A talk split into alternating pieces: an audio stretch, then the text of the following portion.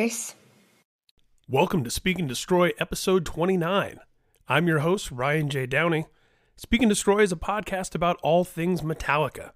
And my guest this episode is my friend Dennis of the band Refused. Gotta scream! Yeah! We're back the motion!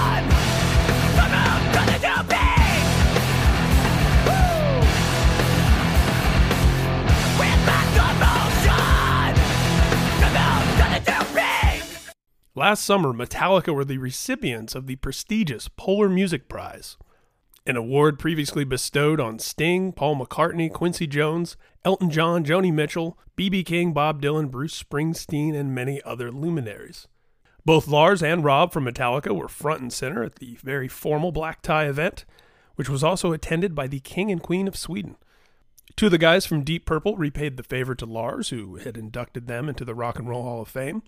And performances include Tobias Forge from Ghost, with some of the guys from one of my favorite bands of all time, Candlemass, performing Enter Sandman, and Dennis from Refused, International Noise Conspiracy and Invasion, together with former Motorhead drummer, former King Diamond drummer, and current Scorpions drummer Mikkey Dee, the legendary Mikkey Dee, playing Whiplash, accompanied by a cello.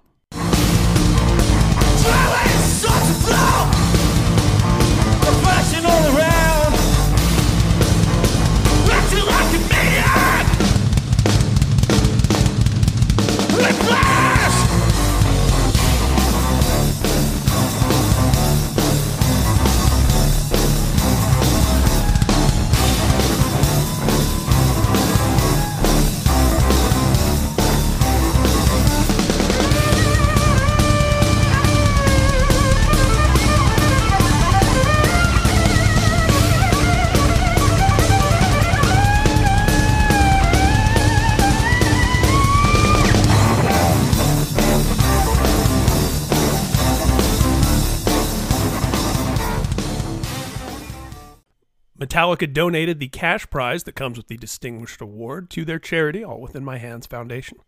Dennis filled me in on the behind the scenes of the festivities, and of course his own personal relationship as a fan of Metallica. So here it is my conversation with Dennis from Refused. This is Speak and Destroy.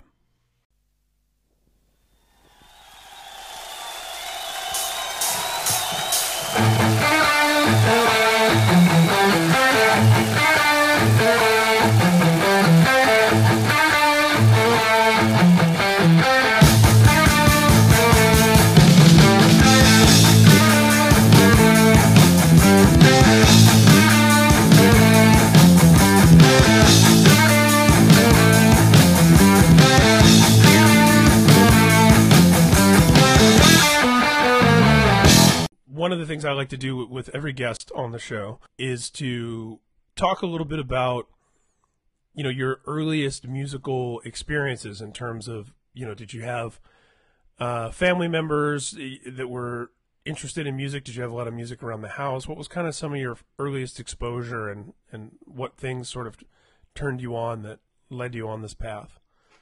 Uh, my dad's a traveling salesman, and for a while he worked uh, selling records to like I don't know. And so this is like the 70s.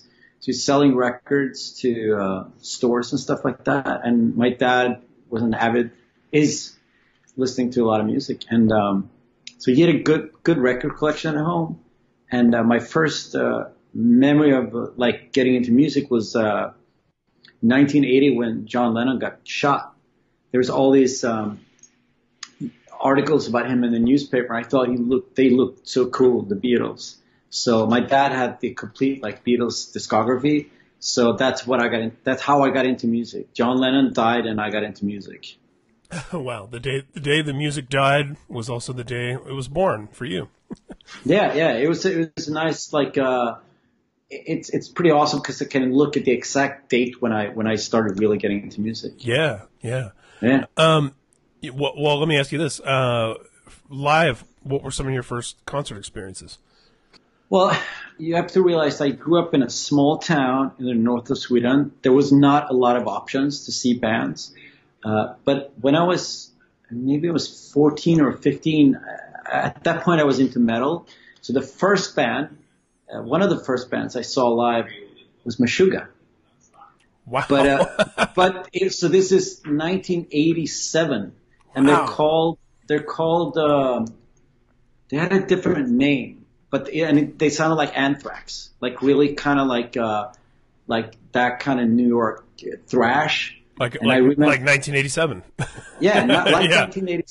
yeah. And and I remember seeing them uh, in my small hometown at, at like the you know uh, the the People's House that it's called where where the the Citizens House where people can go and they have dances and they have shows and and there's a movie theater and and they played and it was maybe six people in the crowd and I was one of them and we're sitting like at the at the back end of the room in chairs and Meshuggah was like on the stage and they did their thing and I was quite impressed I must say. Wow, Yeah. that, that's incredible. Um, yeah, and you know, I believe 1987 was also uh, 86 or 87. but I think 87, uh, somewhere in there, 87, 88. That was uh, my first metal shows were right around that exact same time. Yeah, mine was Dio and Megadeth, and I was there specifically to see Megadeth. You know, if if it were now, I'd be excited to see Dio as well. But at the time, I was full on thrash metal. You know, everything else was poser. Dio Yeah, was yeah. hair metal as far as I was concerned. Um, Yeah. yeah, and then my next show was Megadeth coming back as a headliner with Warlock and Sanctuary as support. So yeah, right around that same exact era. Um, you know, That's one- one thing that I've discussed often over the years uh, with friends and colleagues and so forth from Sweden, uh, I believe it was the guys from In Flames who first tipped me off to this in the '90s. That you know, the public education system in Sweden, there's so much of an emphasis on music that those of us who grew up in the states wouldn't be able to comprehend. You know, I remember those guys kind of telling me that a lot, of, you know, a lot of those classic new wave of Swedish death metal bands formed in high school because they had access to equipment and you know class time where they could get together and and write music and things like that. Um, could you tell me a little bit about that from your perspective, and was that part of your experience as well? Yeah, I mean, we have something in Sweden uh, uh, where you do study circles. There's like all these uh, different organizations, and you do study circles. And I remember when uh, when we got into, I started my first band around 1987, and uh, I remember just going to one of those study circle organizations and said, "We started a band," and they said, "All right, you can have this practice space. Here's a PA. Just start practicing." So it was like in my mind, I was like, it was always easy to uh, to do music because you could borrow equipment, you can borrow a PA, you can borrow all the stuff, and they gave us. Uh, there's like this in my in my small hometown. There's like this uh, old dilapidated house that was about to fall apart, but they had a couple of rooms where we we could practice. So that that's been, I mean, to this day, I kid you not, we do study circles with refused invasion, which means that uh, we have a really nice practice space. We don't pay any rent because we do study circles, and then that they, they give us money to practice. Wow. So it's a yeah, it's a good thing. It's Yeah, a good that, thing. if ever there were an advertisement for listeners of this show for socialism, yeah, you might change some Yeah. hearts and minds in the red states right now. Wait a minute, free music so. jamming. Par- Yeah. um, oh, that's killer. Uh, so of course, this leads us to Metallica. What was your first exposure? Uh, we'll start with the music. You know, the first time you got turned on to them.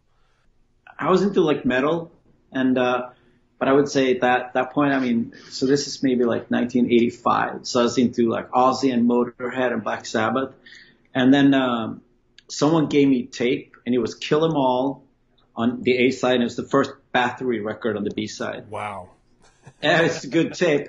And that was Yeah. kind of my in- introduction into, uh, like real heavy music, like really, cause you know, like, like growing up in Sweden, I mean, one of the first big shows I went to, I saw Europe play, you know, like, like that kind of, uh, and, um, but that really got me into like heavy, heavy music. And then, you know, I discovered all this like Anthrax and Megadeth and all this, that whole thrash metal scene.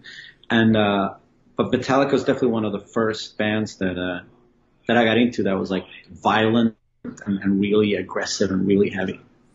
That was such um, an important uh, phenomenon for so many of us in that era, getting tapes that had an A side and a B side where somebody had recorded records for you. Um, Yes. and, and the association that that creates in your mind for like the rest of your life, like because you probably think about Bathory now when you think about Kill 'Em All, and vice yeah. versa, you know. Um, it's also so a nice bit of serendipity because the guest on the episode prior to yours uh, was Jonas Åkerlund. Uh, who of course, was you know the drummer in Bathory at one point, and Yeah, went on yeah, to yeah. direct Metallica videos. Um, so, That's great. Yeah, that's yeah. so so the so uh, the next tape I I you know the next tape like that I got so just to understand the the the, the journey. The next tape was like maybe two years later. I mean, I got tapes in between, but the next tape that really shifted everything was two years later. And on the A side it was Misfits, on the B side it was Cro-Mags. perfect. That, Yeah. So that that's a whole new trajectory there. It's just like Yeah, so, my- so, yeah. My first copy of Age of Quarrel was on one side of a cassette that a friend had made me, and Destruction was on the other side. So That's a that's a great that's a great tape, yeah. And I saw I saw Cro-Mags live last night oh in right, Orange wow, County. Yeah, yeah, yeah, you know, uh, man, so I it was a near miss. I almost went to that show. I had my I had my little ones last night. Uh, Um, but yeah, it's. Uh, you complete the circle. Officially, everyone I know was at the show last night. I watched many Instagram videos at 7 a.m. this morning. Wow, yeah, that's Yeah. amazing. So, uh, oh no. in terms of seeing Metallica live, uh, when was the first time that happened? Uh, that's way later. I think one of those deals where we're just growing up in isolation. There weren't a lot of opportunities to see bands uh, like that. I mean, I had to travel down to Stockholm, which when you're like 15, I mean, it's an hour of flight, but it's a lot of money, or, or you can get on the train for like 10 hours. So I didn't, I didn't see Metallica until way, way later. Uh, but I remember distinctively, uh, there was a, there was another Metallica tidbit. I was, I was, we, there was a radio show every Sunday that played heavy metal. And at that point, I mean, you remember in life when all the music that you had was your entire musical universe. So we were listening to this radio show every Sunday because they play like heavy metal and, and, and, you know, heavy metal and thrash metal. And I remember being at my friend Jen's house. We, we started our first band together when they told us that Cliff Burton died. So you remember listening to that and be like, whoa, that's crazy. You know, like just in real time, actually someone telling you on the radio that that happened. That's pretty wild.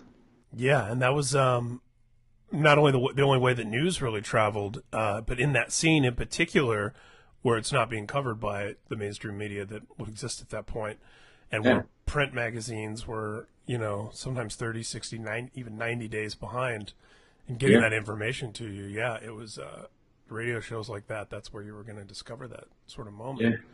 Yeah. Um, yeah. yeah, Cliff had uh, passed away even just a couple months prior when I had discovered the band. So, you know, for me, I think, and certainly like any fan who came afterwards and subsequent generations, you know, he was already sort of this mythical, uh, enigmatic, sort of lost spirit guide of Metallica. Yeah. Um, and it seems like that that developed pretty quickly because I re- remember him. You know, he had legendary status uh, immediately. I mean, from you know, like I said, it, I, I discovered the band just a few months later, and it was already like Cliff. You know, it was like yeah, yeah. the thing. I mean, I, I was I was lucky enough that I mean, I, I discovered Metallica. Uh, so I mean, I bought Ride the Lightning and Master Puppets when they came out. So I was already like invested in Cliff, and Cliff was the guy that got me into the Misfits because he always had a Misfit shirt on. So Cliff was that guy that kind of like that gateway from from metal to punk for me. So when when he passed, I was like, that was that was kind of a it was a big bummer. And then, uh, I mean, I remember when and Justice for All came out, and that's when I was really like invested in punk and hardcore. And I just remember I bought it, and I was excited. I came home and I put it on. I'm like, now I'm done with this. You know, like when you're young, you're so Yeah, yeah. You're, you're so easy to dismiss things, and you're like, no, I'm done with Metallica now. I'm done with metal. Uh, and then you know, as you grow older, you you start retracing. You're like, no, I'm not. I don't think I'm done. You know, like but it, it's you know. I love having this perspective on the show, honestly, because um, I, I find myself getting into this conversation a lot where I remember, you know, still I was a few months away from hardcore maybe at that time, uh, but I remember going to buy "And Justice for All" the day that it came out, and then our little group of, you know, a half dozen or so metalheads in our school, sitting around the, in the cafeteria the next day talking about how disappointed everyone was, and it was like you know, Dyer's Eve is the Yeah. only good song. The rest of the record, it's all slow. Um, you know, and people who were even just a couple years younger than me, you know, they lose their minds over it. And, and, and I'll tell you when this conversation usually happens. It's when someone's complaining about uh, the load reload era, or uh, you know, a fan who's a little bit older complaining about the Black album. Uh, people find it to be sacrilege when I tell them that the same reaction was had to "And Justice for All," because for so many people, you know, the guys in Avenged Sevenfold, for example, or uh, you know, Greg from Dillinger Escape Plan, even uh, who's a huge Metallica fan. Um, you know, and Justice for All is like uh, an A plus record, you know, which of course it is to me in Yeah. retrospect. But it, but it's I like having your perspective on this because what I often tell people is, hey, there were people who, you know, uh, contemporaries at the time, there were fans who hated Ride the Lightning because it had a ballad on it. You know, it's like, where's, what happened to Metallica from Kill 'Em All? You know, there's a ballad on here. And I, I've become more aware since doing this podcast and, you know, talking to a lot of people who were part of the scene at that time. There were people who complained about Kill 'Em All because it wasn't as fast and dark and brutal as uh, the No Life 'til Leather demo.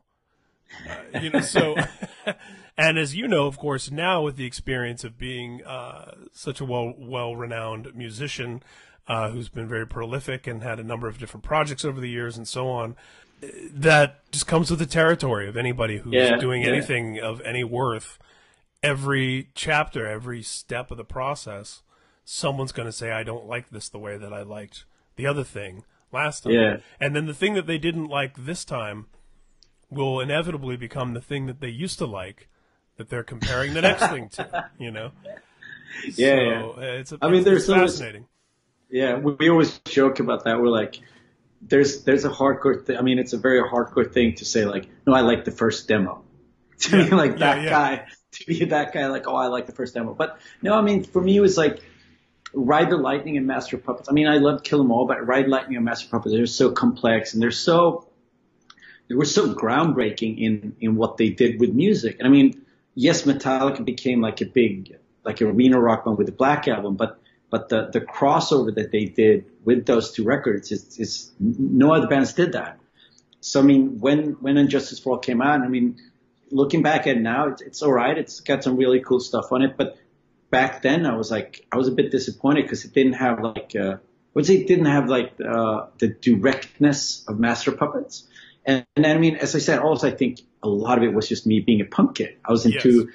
you know, I was into hardcore. I was into like Minor Threat and Black Flag, and then Metallica and Justice for All, like it just riff on riff on riff and riff. And, Yeah, and I was yeah, yeah, yeah. yeah.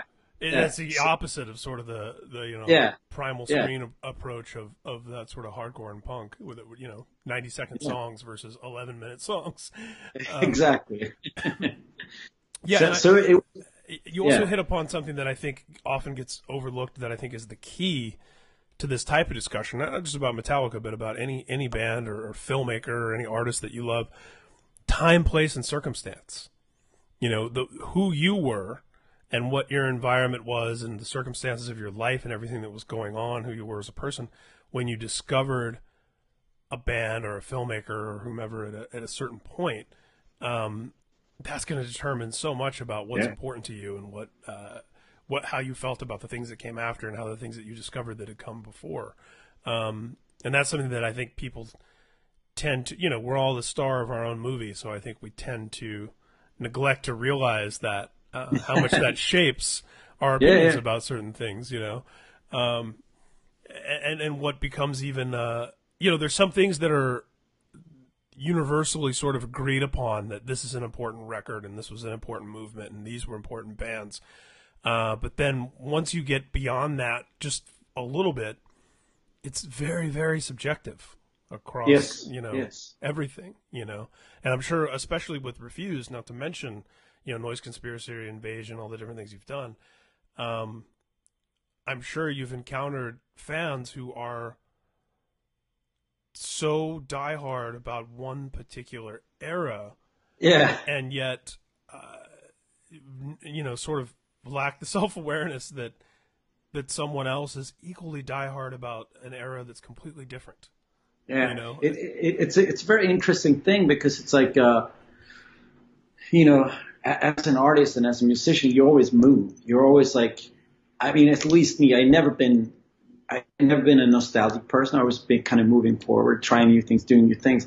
And it's interesting that just that thing when someone comes up with like, this is my favorite record, and you look at the person like, what, that one? Really? Out of all the records I released, that's your favorite record? But I mean, it was the same for me because when you were a young person, you know, back in the last century, you know, as, as I said before, like the records that you owned and the tapes that you owned, there's your entire musical universe.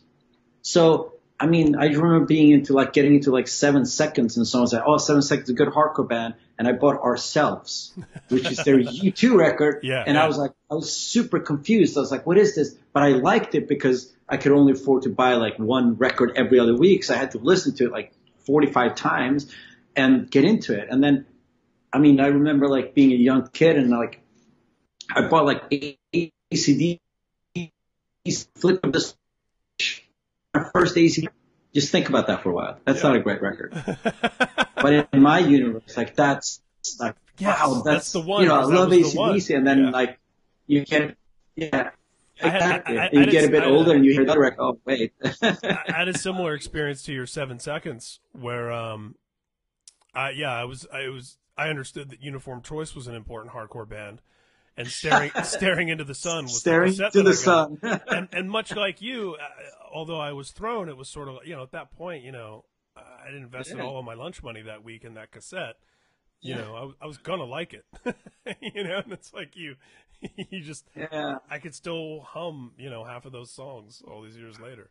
Um, It's, it's it's all right. It's not as bad as it's rumor, but it's not it's not great. But it's not as bad as people put it out to be. But I mean, one of the interesting aspects too about like being a band like Metallica or, or like Refused or anyone that has done something that you know I'm not comparing Refused to Metallica, No, but when you you're like you do something and then you move on, and then let me like like a, a record like let's say let's say Master Puppets like that's that's like two years of their life and it defines them. Or I mean, even the Black Album. Let's let's say the Black Album because that's a, the album that made them, you know, the biggest rock band in the world.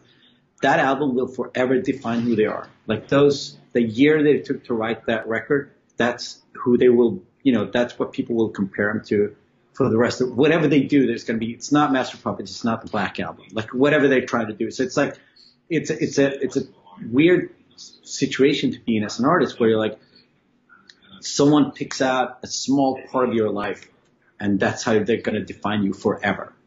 And it, it's Yeah. tricky. Yeah. yeah, and, and it's the same with. I mean, we could go on a whole tangent about the interpersonal relationships within bands, where you know you're married to your high school sweetheart, you know, for Yeah, yeah, yeah, and that you did that you didn't you know you didn't choose uh, through some like you know rigorous vetting process about what it would be like to be entangled with this person for the rest of your life. you know, you didn't realize that was even going to be a thing.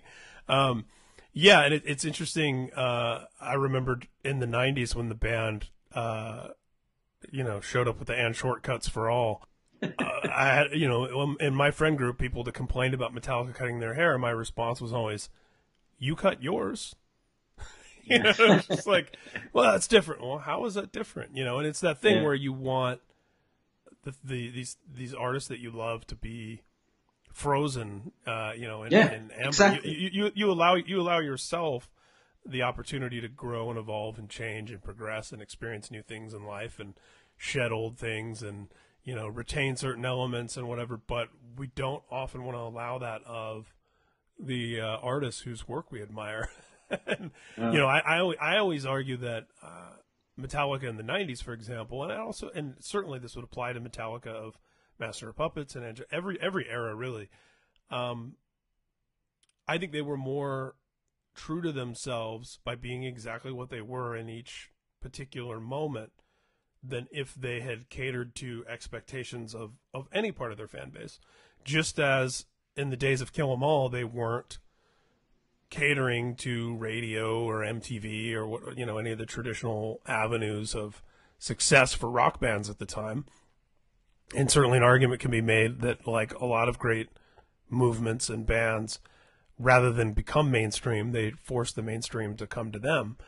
Uh, I would, I would, I would then say that in the '90s, um, you know, they were getting into Soundgarden and Alice in Chains and going back to their Thin Lizzy records, and you know, of course, Motorhead was always present. You know, I think that they were more, they were just as true to themselves in the '90s than, than much, certainly much more than if they'd been dressing up like they used to look when they were 18 you know. Yeah. Um, and I think even coming back around later, much, much like you said, uh, you know, kind of leaving something behind for a while and then rediscovering it almost as a Yeah. more well-rounded person down the road. I feel like that's what they've done musically, you know, like that's, Yeah, yeah. so like you said, it's, um, nostalgia is one thing and nostalgia for its own sake. And then there's something else for, I mean, like the simple fact of doing refused as a real band again, as opposed to, you know, just Yeah, doing yeah. the reunion victory lap, but actually Yeah.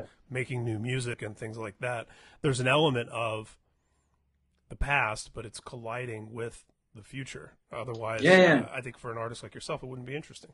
No, and I, and I think it's it's cool because it's like you said something that uh, you get entangled with bands or you Mm-hmm. get entangled with music, and and that's exactly how I felt with Metallica for a long because there was such a like Metallica, Anthrax, and Slayer. There's so such seminal bands for me, like in my musical awakening uh, before I became like a punk rocker. But those bands, I mean, there was a little bit of time where like in the 90s i didn't really pay attention because i was so invested in what i was doing but then like uh, all those bands like whenever they put out a record i'm like i'm going to listen you know because you're, you there's like an investment Yeah. into it even though you're like not actively fan of the band you're still like well i'm interested what are they up to what are they up to and there's there's a feeling within you that you want it to be really good every time you know sometimes it's not sometimes it's good sometimes it's better and sometimes you're like oh this is not what i want to do but but also like what you said because I'm a huge music nerd. You know this. Like I love records. I collect records. I love music. I love uh, just just pop culture, music history. So there's that side of me that's sort of like the fanboy of me, but then there's also the musician in me. So when I see like the trajectory of Metallica, I can be like, I get it. I get it. You want to evolve. You want to try new things. You want to grow. You want to move. But then sometimes the fanboy in me is like, I just want to hear the good stuff. You know, so it's like, Yes. it's like I, I wrestle with that within myself when I see bands because I'm like, I, I, I understand your longing to, to progress. And I mean, no one understands that more than me. But then sometimes the fanboy in me is like, why play the good song now, please? You know? Play the thing that matters the most to me, not the thing that matters the most to you. Yeah. Whereas what, what we connected with in the first place were these artists who were doing what mattered to them first, and that's sort of Yes. what we connected Yes, to. of course. You know, and we can and Yeah. we can feel it when that's not the case, and that's what I think is so great about them is even when they're doing something. Uh, you know, Lulu, of course, being the the most glaring example of something that's really difficult to connect to. I can still appreciate that they're uh, that it meant something to them in that in that moment. You know that they were. So, so here, to here, so here's my thought. It's the last Lou Re- Reed record ever, which is pretty crazy. Wow. And you know who went? You you know who went and bought that on vinyl like two years ago? This guy. yes, This guy the bought that Lulu on vinyl owner it finally appears on the on the show. yeah, because I think it's uh, speaking of being an artist, speaking Yes. of taking chances. That record, I mean, it's insane. But I there's something in me that loves that loves that insanity, that loves that like that lack of uh, I wouldn't say it's lack of self awareness, but there's something that just you know, because that that record when it came out, people were not into it, and some Yes. yeah, and when something like that happens, that makes me curious. That makes me excited. So I went out and bought it, And you know what? You need to tell those people that they need to put it on Spotify. I'm a bit, I'm bummed that it's, you can't find it. Oh, it's not. Wow. No, it's not, which is, cause I, mine's on, uh, it's not open. So it's for the record collection. I mean, I mean, you're Swedish. You should tell Spotify. I, I will tell Are- are they Spotify. Um, Yeah, they are in Sweden. I will tell them, but I think it's Metallica. I think they don't want that up there for some reason. You, well, you know what? What's fascinating about and it, and it's interesting how often Lulu comes up on the show, and, and I'm sure you know listeners will be the first to point out I'm the one who brought it up just now. Uh, but um, yeah, I do appreciate the disruptiveness of it and the sort Yes. of it was very punk rock, sort of no fucks given. Yeah, Uh, we're gonna do you know this old German opera or whatever. You know, just every, every element of it, it was, was a, a loud, resounding sort of. It's art in that sense, you know yeah, my, my take, and I've said this before, so I'll make it I'll make it quick, but my take is that I completely understand why they did it. You know, they got connected with Lou Reed through the Rock Hall performance thing. They did some, you know, Velvet songs with him. They got really inspired by him. Somehow that led to collaborating. Somehow that led to an entire album. I think that's all killer, and of course they should have pursued that. I just wish that it had then been put on a shelf somewhere and mothballed until some point when the band is like unable to produce new music, you know, Yeah, God yeah, yeah. forbid someone uh, passes away or you know something happens where they're that legend that that uh that icon sort of you know from the vaults here's this that would have been a great moment to be like hey did you know they did this weird art rock thing with Lou Reed um that would have been a cool time to hear it as like a weird curiosity versus here's a here's promo photos of, of the of the of the band you know? yeah. I'm, I'm just gonna say it straight out. That's like that the thing with like doing a German expressionist play with Lou Reed. It Yeah. does sound like a refused project. It sounds like yes, something that yes. we in refused would do just for the hell of it. So I do. I I, I I'm going on record saying I love Lulu. I think it's a bold fucking statement, and I'm Yeah. I'm I'll, I'll, I'll I'm gonna back that record. That's just that's I what I'm gonna do from now. Yeah.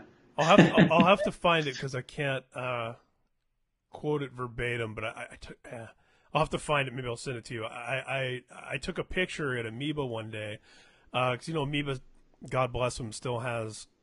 Uh, you know the staffers that will write little descriptions. Oh yeah, yeah, yeah, yeah. Little records. notes on the records. Yeah. And um, and yeah, and there was one on Lulu, and it said something like, "Lou Reed talking over boring Metallica jams."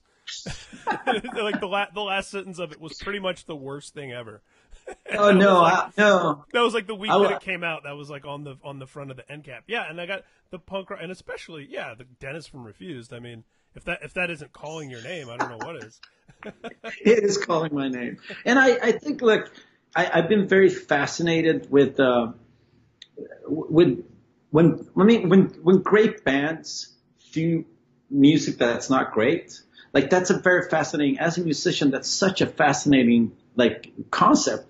Like, cause you have bands that, they're great, they're great, they're great, and then all of a sudden a really bad record comes out, comes out. Yeah, And I've always been fascinated by those records. I, I listen nowadays. Maybe I listen more to the weird records of, of big bands than I listen to the the, the classic records because there's something about that uh, that weird like intersection between like you know what we're supposed to be and what we want to be, and then record labels and then expectations.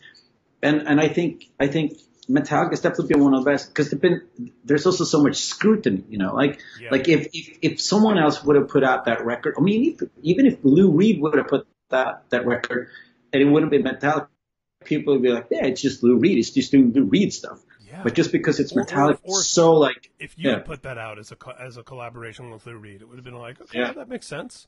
yeah, Um, yeah, that's that's that, that. No, that's seriously that's a great point. Um, and the uh, it reminds me. I often compare Metallica fandom to Star Wars because it's so intertwined with your life and it's so important and it's so time, place, and circumstance. Everyone, you know, the people who hate this or that, you know, whether it's the prequels, whether it's the post Disney yeah, yeah, yeah. whatever it is, whatever it is about Star Wars that they hate, they're even louder than the people that love it. Because I know. everyone's paying attention. Because everyone loved it so much at some point that they will forever pay attention to everything that Yeah. comes out under that banner Yeah, and have but that's what that. Yeah, that's what I'm saying. You're so intertwined with something Yeah. that you're like, anytime Slayer puts out an album, I'm like, oh, I'll have to buy the new Slayer record, I guess, because it's just, you know. And then, uh, you know, most of the times I'm I'm fine with that. But you know, there there's so many bands that you just love, and you just you want them to be still great. Then maybe they're not great, but you keep kind of coming back for a little bit more. Yeah. And I think Metallica is one of those bands, especially like within like the Refused crew, because we're all we're all metal guys, like from the beginning. Mm-hmm. So whenever there's a new Metallica, I mean, they're they're like in Refused in the dressing room. I think we talk about Slayer, Judas Priest, Metallica. They're the three things we talk about the most when we get together. It's Yeah. not world politics. It's not feminism. It's like Yeah. we talk about these things, you know. And then once in a while, someone talks about Saxon for a while, and then you Yeah, know where- we go back to people we go back to Slayer. imagine you talking about Coltrane and Kierkegaard and yeah, uh, you know Marx and like you know no, no, we talk about and, like painting on an easel or something. Yeah, no, you're talking about Saxon. yeah, we're talking about Saxon, Thin Lizzy, you know. Yeah, that's just amazing. what you do, you know. But I think it's also like that's what we find uh, because that's not n- not necessarily what we listen to. I think some of the stuff that you said, yeah, that's maybe what we what we're into, what we listen to, but that's our common ground. Yes, That's Yeah. always where we meet. We're like, if there's there needs to be a conversation, we're like, let's talk about that Metallica clip someone saw, and then that makes the rounds. You know, it's just that's just how it is. It's like a, a shorthand. Yeah, I think it Danzig, Yeah, yeah. Danzig and the Misfits and Well, Danzig comes up in conversation all the time yeah, too. there's Yeah. some where it's just and, and and that's the thing too. You know, as someone who didn't grow up into sports and never followed, uh, you know, professional sports or college sports or any of that sort of thing, I finally understood sports fandom when I applied it to Metallica fandom day, where it was like, oh, I see when you know when people are like, I love the Chicago Bears, but it's only the 1985 Chicago Bears that I love, and I complain about the coach this year, and I complain about the, court, you know, it, like I understood. That's that same type of love where you can, uh, you know, be so upset about like an outfit that somebody from the band was wearing in a picture or, or whatever it is, but it's from this twisted Yes. place of love because you know it's Yeah. that thing where it's like you can complain about your dad, but if somebody else says something about your dad, you're like, I'm gonna kick your ass, you know. Yeah, it's yeah. like that that family sort of uh, ownership. Yeah, I think is a It part It for sure. Yeah. do you remember? I, I have a of of strangely vivid memory from the late '90s. Uh, I believe it was the late '90s. Um, watching something on MTV called "The Return of the Rock," and it was a, a brief moment in time when everyone was declaring the return of the Rock, right around the late '90s, early 2000s, and it was a show that was hosted by Lars, and they played, of course, the big refused video that was uh you know for those of us who were refused fans that was so frustratingly you know the posthumous fame that the band achieved. You know it's like oh now this happens?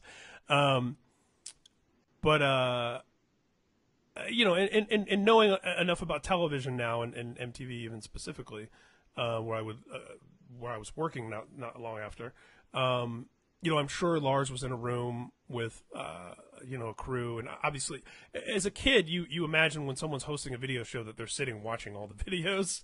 You know what I mean? Like, uh, or radio DJs for that matter, that they're like present for the whole show, like queuing up every record, and that's not always the case.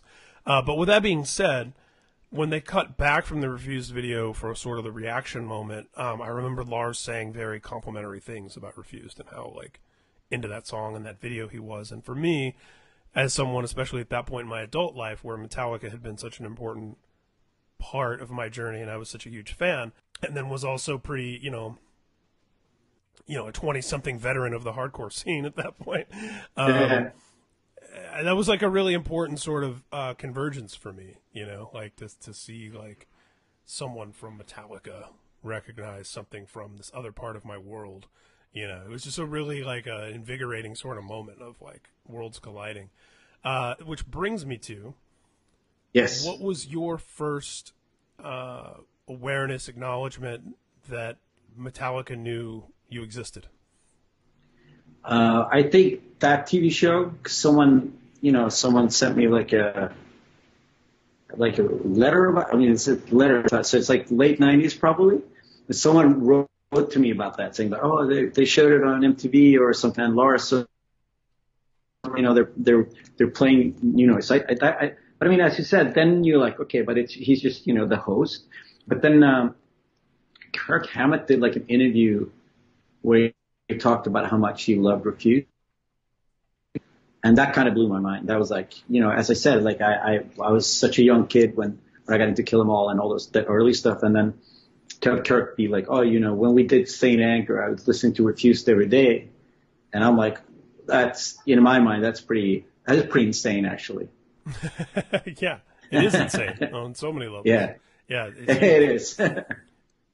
I know at, at different points, you know, uh, I'm sure you, know you've shared festival bills and things like that. Uh, what was the first occasion you had of, of meeting anyone from the band? we played a Noise Conspiracy played a show in Spain, in outside of Bilbao. This is, this is gonna be like, you know, 12, 13, 14 years ago, and uh, it was us on the main stage right before Metallica, and uh, I remember just like being backstage. I mean, they all have their security guys, but then I, I walked up to Kirk and I'm like, hey, I'm Dennis from Refused and Noise Conspiracy, and uh, I knew he knew about Refused but then he started singing like a noise conspiracy song to me. Wow. And I was like, whoa, what's happening? And then when we played, like Kirk was on the side of the stage. And then, uh, when they played, they, they asked, I asked him like, can we like, what, can we see the Metallica show? And he's like, oh, you can be on stage. I'll tell my tour manager. And, uh, so that was the first time I met, I met Kirk and, uh, the show was great. They did Master Puppets from start to finish. Oh, okay. which, yeah. you know, so as it was that as, era. as yeah. an old music nerd, that made me very happy. Yeah, yeah. So that was great. That was the first time I met him. Yeah. I'm gonna guess that was 2006 or seven, somewhere around there. Yes. Um, yeah. Yes. Yeah, because I I went Yes. to I went to download uh, with Throwdown, and they were on uh, the same year as Metallica, and Metallica was doing the Master Puppets front to back extravaganza at that time, and yeah, an amazing show, so amazing. yes. So taking us a bit forward, of course, uh, the thing that initially inspired me to um, seek you out for the show specifically was, of course, the Polar Music Prize. Um, and that whole performance, and you know, I'm sure I'll set that up in the intro, so we don't we don't have to necessarily lay down the tracks for that. But um, tell me how you came to be involved, and and uh, how the you know song was chosen, and the collaborators were cho- all of that. Like, give me the whole the whole story from from start to finish. basically. Well, yes. Well, well, the story is that every year there's a huge music award ceremony in Sweden called the Polar Music Award, and they give it out to like uh, pretty like big artists. They, it, it's not niche. It's very like you know like Paul Simon and like big artists get it, and, and Metallica got it uh, last year, and uh, then they have like this big gala dinner with like the Swedish king is there and Yes. like all the royal the royal family and like like a who's who, like the creme de la creme of the Swedish music elite. And, uh, and then they have a bunch of Swedish artists doing covers of, uh, you know, these, the, the, the winner. And, and they called me and they were like, oh, do you have a relationship to Metallica? I'm like, oh yeah, of course. You know, I told him about what, kind of what we've been talking about. And then he said, do you want to sing a, a Metallica song at this Polar Music Award? And I was like, oh yeah. And I was like a bit, you know, like that's kind of a crazy thing to do. And then they said, Mikkey Dee's playing drums. yes. And then I said, uh, Mikkey Dee from Motorhead, I will do a song with him. Yes, of course. Yes. Yeah. Uh, and, and then I, I was like, they started like lobbying, like, uh, nothing else matters. And I'm like, no. And, and also what we talked about, I said, I want to do something of the early stuff because that's, for me, that's like the groundbreaking stuff that kind of defined what Metallica became. And then Mikkey Dee just said, we're going to do Whiplash. And then I said, yes, we are. So, you know, that's how, that's how that happened. And then they did this thing. So it's just like a guy that played a cello hmm and it's just me and Mikkey Dee. So it's a bit of weird, uh, um, you know, it's, it's a bit weird put together, but it worked out really well. And the cello player uh, played bass with Yngwie Malmsteen at one point. Wow. Yeah, that I didn't know. He's, he's, yeah, yeah, it's a real deal. Yeah. Of course, Mikkey Dee. In addition to Motorhead, I, you know, I always think of uh, stuff with King Diamond in particular. Yes, that drum course. fill intro to Welcome Home is probably, you know, if you were to put a gun to my head and say like, name a drum intro you can remember, you know, like, Yeah. that's the number one that's going to come up. it's the beginning of that song. Yeah. Um, And no, he he was great. And then uh, I'll tell you. So the first time, this is going to be the first time I tell this story on air. It's one of my favorite stories Yes. to tell, just in general. So in the '90s, uh, Refused did a tour in Sweden with Entombed, like the metal band Entombed. It's great, great tour. And we're in Gothenburg playing uh, at a record store, like you know, the same day we're playing the show. And a friend of ours, uh, Mikkey Dee, comes to the record store, and a friend of ours says, you know, Mikkey, these are the guys from Refused. They're playing a show with Entombed later tonight. Maybe you should come down and hang out. And me and David were super excited. We just we be like, it's Mikkey Dee from King Diamond. It's Mikkey Dee from Motorhead. So we're like, psyched. And uh, Mikkey Dee says, I'll come on down. We'll have beers. And our friend, these guys don't drink beer. And Mikkey Dee does this. He just looks at us and walks away. just walks away. It's like the best thing ever. And me and Dave were like, that's amazing. He was just like, he, he, he, he like, he looked like he was like, I had no idea what you just said. And then Yeah. he just walked off. Yeah. So I haven't seen Mikkey Dee since. And this is like, you know, whatever, 90, 95 or 96. So he walks in and he's like, you know, we start chatting up and I'm like, you know, I, you know, talking about, and he, I don't think he it's fully knows about refuse and everything, but we start chatting and I tell him this story and Mikkey looks at me, he's like, it's a very reasonable response, wouldn't you say? What else would I have done? And I'm like, and then he's just, he's just awesome. And then every time when we practice, he looks at me, he's like, now we're going to go grab a beer. And I'm like, yeah, you know, it's just Mikkey Dee. So he's, you know, it was fantastic. He's such a sweetheart and such a good drummer, such a nice guy. It was, uh, it was kind That's of a, so amazing. He's very surreal. Yeah. yeah, it's one of those characters you want that experience with. You know, yeah, it's like, Yeah. uh, Yeah. yeah, hearing that, hearing that for him was like someone just told him you were all from another dimension. And he's just like, Exactly. okay, he was like, he's like, I don't know what to do with this information. I'm just going to leave. It was yeah. fucking oh, fun. these actually aren't human beings. These are mannequins. Oh, okay. I don't know how Yeah, to exactly, interact yeah, with yeah. those. So No, he was great, and and it was a surreal thing. Like we played a, and it's like I mean, uh, Lars was there, and Rob was there, and we do Whiplash, and I mean, we were supposed to be in the, the middle of the set because it's like this is like live on Swedish television. yeah, It's a big thing. It's not like you know, it's like a show. It's like it's live Swedish television. It's like a two-hour gala. Like fucking the Swedish king is there, the queen is there, the fucking whole royal family, and um, and we do our sound check, and the producer comes up and they're like, I think you have to finish the show. This is too powerful. Oh, wow. and me, me and Mikkey just goes like, yes, that's that's what we need. And Yes. uh, we do the show and like get a standing ovation from the Swedish king, which is it's a bit. I saw that. That's insane. Yeah, that's saw, and, and seeing how enthusiastic Lars and, and Rob were, especially because you know it's this like prestigious black tie gala, as you said. Yeah, yeah, yeah. um, and to see uh, you know Lars's wife and all these different people they were cutting to with the camera who were super into your performance, and you know as someone who you know Candlemass is one of my favorite bands of all time. And Oh, seeing, yeah, yeah. You know, a couple of the guys from Candlemass uh, doing Enter Sandman with Ghost, and I, I loved the reinterpretations of the songs that that happened. In particular, you guys doing Whiplash with accompanied by cello. Um, it sounds so full and heavy. You know, I, Yeah. I would think that's a punk band where maybe the guitars are on the clean channel. Uh, but Yeah. other than that, you know, it was just like it's it was just as visceral and I, I really thought it was fun in that in that environment. yeah, yeah, it was. That It was pretty. It was pretty wild. I mean, it's just like, I mean, you know me also when how I perform, Mhm. and it's like just to to perform that way in front of that like the the black Yeah. tie crowd. Yeah. and I was I have to say it. I was really nervous. I I was kind of nerve wracking. I'm like, this is just. But then when you walk up there, and I grab the microphone and just I just go for it. And uh, man, I think I think that energy like a lot of people didn't know what to do with that energy in that room. They're just like, who, is this person? like, Yeah. why is he so crazy? You know. but that was great. And then uh, then after the show, I, I hung out with Robert and Lars, and they're sweethearts, and yeah, it was good.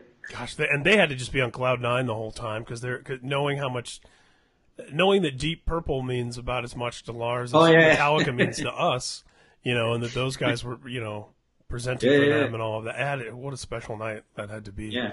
Um, and yeah, and knowing that those guys are an admirer of yours and your art, and of course, uh, you know, I'd be remiss if we didn't discuss for a moment the amazing, uh, you know, again speaking of convergence of, of worlds colliding, uh, someone who, uh, at least in popular culture anyway, is renowned as an outspoken uh, adherent to revolutionary politics and ideas to be doing your thing and, and thrashing all about, so to speak, in front of the monarch of your country. um, you know, a ceremonial position or not, it's still, you know, you're liter- you're doing Whiplash with Mikkey Dee. It's Dennis from Refused. You know, it's it's, Yeah. it's international noise conspiracy. It's radical politics, and the king of Sweden is seated at a table, and gives Yeah. you a standing ovation. I mean, it's just there's just so many elements to that that are just Yeah, know? that that whole night was very surreal. There's a like after the after we'd done the show and there's like an after party and there's like a VIP room. We're hanging out and and this guy comes up to me. and He has like the the royal emblem on his coat, and and and he he he's like uh he comes up and he's like, oh, I love Refused, and you know like in the '90s I grew up listening to you and. And now I work as a personal assistant for the Queen. And, and I'm like, I'm like, how do you go from like loving refused and being into like the ideas that we are, that we have, and then you, you work for the queen? He's like, oh, you know, life. And then he said, which is, that blew my mind. He's like, he's like, "Eh, eh, Her Majesty, tonight there's going to be a, a musician called Dennis, and it's going to be loud and crazy. So maybe you have to have like earplugs. So he's talking to the Queen of Sweden about me Yeah. before the show. I was like, that's just insane. So That it was, it was it's one of those nights that just like I'll keep telling these stories for a long time. Of course, yeah, and you know, and it, and it speaks a lot to the transformative uh, and universal power of of music, where you know the medium is the message, and so on, and of course, so many amazing ideas across so many different genres get communicated and exchanged, and people take bits and pieces from it, and, and it's I think a humbling sort of reminder for people like us who have oftentimes put such an emphasis on the importance of a specific ideological viewpoint, maybe that we're we want to communicate or whatever. Um, it's a little humbling to remember, like, yeah, sometimes it's just somebody was just moved by the power and passion and, and art of something, and and that's okay. you know, I don't quite understand that you didn't seem to fully grasp what was being presented here, but but but something. Life changing and important happen for you, even if it wasn't. You know, at a certain Yeah. point, it's not yours anymore. You know, it's like you no, handed no. it off. And I, and I think that's a cool thing about being an artist and a musician that uh, you have all these ideas and you have maybe even have an agenda. You're like, oh, this is what I want to do with my music. These are the ideas I want to get across. But at the end of the day, like when you go out and perform or when you put out a record, not up to me how people will perceive it. It's not up to me what people will like about my music. I mean, some people come to our shows and like, oh, it's just good energy. I don't care about the politics. Or some people come to shows like, I just like the politics. I don't care about this music. And Right. it's it's a it's a cool thing that that like you just have to let that go and be like people will take whatever they need from what you give them, and you can't dictate what you're going to give them. And I think it's a beautiful thing. A great summary of, of everything. Yeah, and I always think about bands like 108 and Shelter or, or Earth Crisis or bands that had such a specific thing where everyone in, in the room wasn't a, a Krishna devotee, you know, but they were all nope. passionately singing along. So there was something there Yeah. that was going beyond the. Yeah. But then, but then, uh, then also as you grow older, I think it's just like you grow older and like these divides. I mean, um, '90s hardcore was so, it was so filled with clicks and like ideas. And then you grow older and you're like, maybe that's not where I need to focus my energy on and Yeah. be angry about like, you know, like those guys. And I think it's like you loosen up a little bit and, and you pick your battles in a way that that's more constructive. I mean, we can still be you know, radical, still be revolutionary, but we can also make sure that we're not that guy that just goes in the room and like, fuck you, fuck you, fuck you, fuck you. Yeah. But you can actually be like, like a, a human being that functions together with other people. And I think that's, that's something you learn. I mean, I think that the 90s hardcore was important because it was so, it was so angry. It was so fractionalized and angry and crazy. And looking back at it now, I'm like, wow, there's so much, so many crazy stories. I was, um, I was in New York the other day and I had dinner with Monty from Race I, was- Trader. I swear to God, I was just thinking about him yeah. two And- seconds and ago as you were talking. Yeah, and he was telling these stories when they played Fest with Racetraitor, and I'm like, because I mean, we missed out on a bit of that in Sweden. Yeah. But just the stories he Yeah, was telling, they, they like, would, I can't believe this is happening. 90 Yeah. seconds, and then there would be like a 15 minute argument. Yeah, you yeah. know, on stage between the band yeah, yeah, yeah. audience. Yeah. And and he said, uh, what band was that? One of those other bands that they, they had a microphone in the crowd so people could just interact. And I'm like, that's so crazy. Why you want that? Yeah. And and he was telling me all these stories. He's like one of my, he's a very dear friend of mine. But it was just like, yeah, me too. yeah, all these crazy stories about like the 90s and like how they, you know, like, and I mean now, um, 108 is playing in New York and Racetraitor is playing with them. Saw They're gonna, they're gonna open up, and I'm like, Yeah. that's insane. That's so cool. Because Yeah. in the '90s, that would have been, you know, that's different worlds. You know, so I, Yeah, I love and, that, that. and that's what's great is that I think it, it all sort of came out in the wash where all these years later, you know, a bill like that actually makes sense in a Yeah, sort of. in, in, in the sense that what the important elements, like we've been discussing about those move those movements that seem so disparate, yeah, how they actually come together. You know what I mean? Yes, like what, yeah. what actually made sense about them. Or yeah, and the idea that um you know, some of the guys from Racetraitor could go on to do a band like Fall Out Boy. And rather than rather than look at it as incongruous, it's it's so much more beautiful when you consider it as part of a fuller wider picture of what it means to be an artist and what it means to be a human Yeah. being and the fact that you know um I love 90s action films yeah, doesn't it doesn't mean that I'm not going to respond to like a German expressionist movie or a No, no, romantic no. comedy. You know what I mean? It's like I'm not I'm not just Yeah. only 90s action movies. Every Yeah. other movie sucks.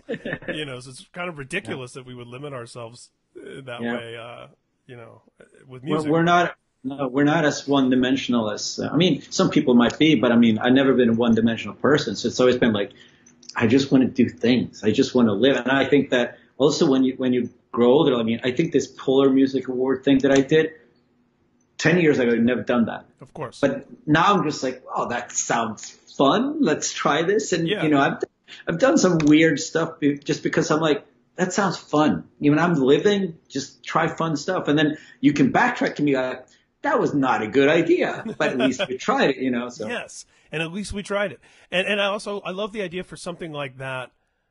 The fact that you have the opportunity to do that, um, Yeah. almost was the the reason for doing it. You know what I mean? Like the fact yeah, that, yeah, that it's like it, it would have it would have happened without you. So the fact that it could happen with you, it's like well, why not see what sort of spark you know what could happen? And maybe it maybe it just is what it is, or maybe something really exciting happen. You know, it's yeah, it's. I think those opportunities uh, for someone like yourself at this stage in your career, especially, are to be seized upon. And it's so far removed from Yes. You know, back in the day when it would be like, "Hey, do you want this Refused song to be in a Pepsi commercial?" It's like, no, of course not. But that's Yeah. so. Every, so many things have changed in so many ways. You know what I mean? And the opportunity to I do know, something I like know. you did in front of the king and queen is uh, so different than what our notions of of compromise were. You know, Yeah. back in the day, that's not a compromise. That's like a radical. It, it's I, I I could easily make the argument from the other side that it's radical as fuck that Dennis Refuse Yeah. was doing whiplash over a cello Yeah. with Mikkey Dee. You know, Yeah, but it but it's as you said before too with with like Metallica, you got to stay true to what you want to do. yes, And then, you know, it's just like, I want to do this. And then someone like, why are you doing this? Like, just because I want to. That sometimes, I mean, and sometimes you have an agenda and sometimes you're like, this is what we want to do. And then with big decisions, you have to be like, I mean, we, we have to think about all the parameters, but then sometimes you just want to do stuff. You know, yeah, you just want, and that, and that was one of those things where like, they asked me, I'm like, well, I love Metallica, so why not just do this? And It was good times. hell yeah, yeah. And saying no Yeah. would be less true to yourself as an artist, Yeah, yeah, as a human, if you were saying no because of some preconceived notion of of an idea someone else has about what you should and shouldn't do. You know, Yeah, that's yeah. never been the point from day one. If you'd like to see that performance in full from the Polar Music Prize celebration, which I highly recommend, as well as all the other performances from that night, go to the Speak and Destroy YouTube channel, where we're curating all sorts of playlists of Metallica related content. One of the playlists is called Bands Covering Metallica, and it's exactly what it sounds like. It includes Pantera doing No Remorse back in 1988, Pantera doing Whiplash with Dimebag Darrell on vocals and Jason Newsted on bass, Pantera doing Seek and Destroy with Jason Newsted, Megadeth doing Phantom Lord with Jason Newsted, Death Angel with Kirk Hammett doing Trapped Under Ice at Kirk's Fear FestEvil, Portugal the Man doing For Whom the Bell Tolls, Machine Head doing Battery, Anthrax doing Sanitarium, Testament doing Seek and Destroy, Dark Angel, Motorhead, Disturbed, Korn, Dream Theater, Napalm Death, Vader, Blue Oyster Cult, Holocaust, Mastodon, Chimaira, even Nickelback. 55 of those collected in that playlist in total so far. There's another playlist on our YouTube channel called Metallica Cover 'em All, which has 93 videos, which is Metallica doing cover songs exactly as it sounds. And I've even uh, Thanks to my OCD, I suppose, I've arranged them in chronological order. So it starts with Killing Time from their 1982 audition tape for the Whisky a Go Go, then runs through Sucking My Love, The Prince, recorded live in San Francisco in 82, Am I Evil, The Money Will Roll Right In, Blitzkrieg, The Peanuts theme, Crash Course in Brain Surgery, Dazed and Confused, Prowler and Run to the Hills, La Bamba, Breadfan, Metallica doing Am I Evil and Helpless with guys from Diamond Head, James Hetfield doing Stone Cold Crazy with Tony Iommi and Queen, Metallica with Speak and Destroy guest Animal from Anti Nowhere League doing So What, Lars sitting in with Mercyful Fate, Rob Halford doing Rapid Fire with the band, Danzig doing Misfit songs back in the 90s, some stuff from Lemmy's 50th birthday party where Metallica performed as the Lemmys, on and on and on and on. Like I said, there's 93 of those and counting. There's also a playlist called Cover 'em All, the originals, where you can hear the original versions from the original bands of a lot of songs that Metallica fans are familiar with via their covers. That includes a bunch of stuff from Diamond Head, Savage, Blitzkrieg, The Misfits, Fang, Holocaust, Killing Joke, Budgie, Queen, Anti Nowhere League, Sweet Savage, Deep Purple, Motorhead, Discharge, Black Sabbath, Nick Cave, and on and on and on. You can head over to speakanddestroy.com to find our YouTube channel and follow Speak and Destroy on social media. And please, this is the part of the show where I will implore you if you like this podcast, the best thing you can do for us right now is to subscribe, leave a five star rating, and a nice little review. Make sure to check out past episodes with guests like M. Shadows, David Ellefson, Robb Flynn, Blasko, Andreas Kisser, Lzzy Hale, Jamey Jasta, and more. Speak and Destroy is part of the Pop Curse Podcast Network. Check out our sister show, No Prize from God, which features conversations with creative people about belief, unbelief, and everything between. Guests have included folks from Killswitch Engage, Emperor, Integrity, Alter Bridge, Demon Hunter, Underoath, and many, many more. You can find me on Twitter at Ryan Downey, on Instagram at SuperheroHQ, and on the World Wide Web at RyanJDowney.com. As always, you guys have been great, and I've been Ryan J. Downey.